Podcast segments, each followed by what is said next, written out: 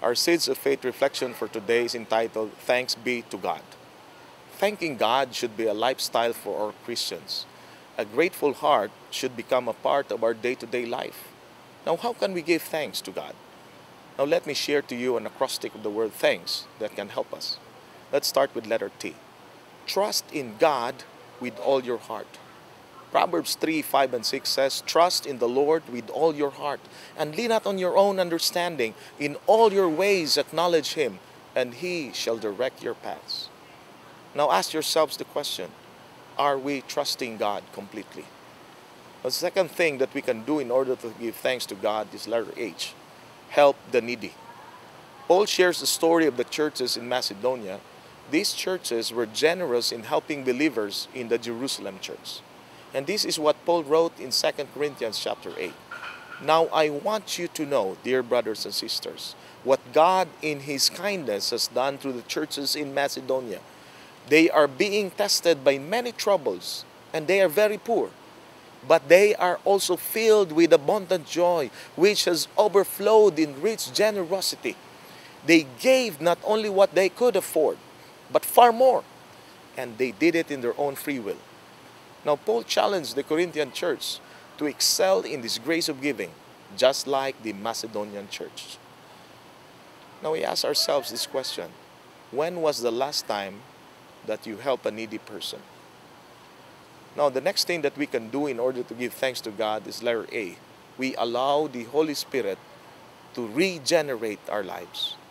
1 Thessalonians 5:19 says, "Do not put out the Spirit's fire."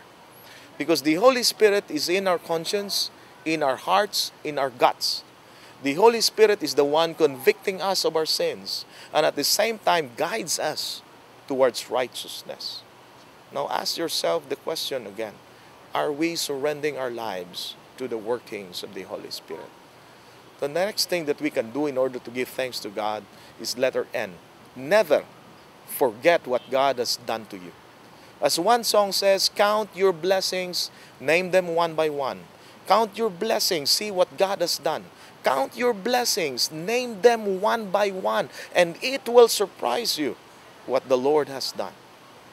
Deuteronomy chapter 6 verse 12 says, Be careful that you do not forget the Lord who brought you out of Egypt, out of the land of slavery. Now translate it to us. We ask ourselves the question, when was the last time that you testified about God's goodness in your life? Now we also give thanks to God when letter K, we know Jesus more deeply. 2 Timothy chapter 2 verse 15 says, Study to show yourself approved to God, a worker who does not need to be ashamed, rightly dividing the word of truth. Now we need to spend time in reading the Bible. We need to spend time in doing reflection, in prayer, in order for our spiritual lives to grow. Now ask yourself this question once again. Are you devoting time to prayer and studying God's Word? Let it be that we will have time for that. And letter S, the last word, the word thanks. We give thanks to God when we show the people what is good and avoid every kind of evil. 3 John 11 12 says, Dear friend, do not imitate what is evil, but what is good. Anyone who does what is good is from God, but anyone who does what is evil has not seen God. Is your life a good testimony of what it means to be a Christian? Let it be that your life will show that you truly believe in the Lord.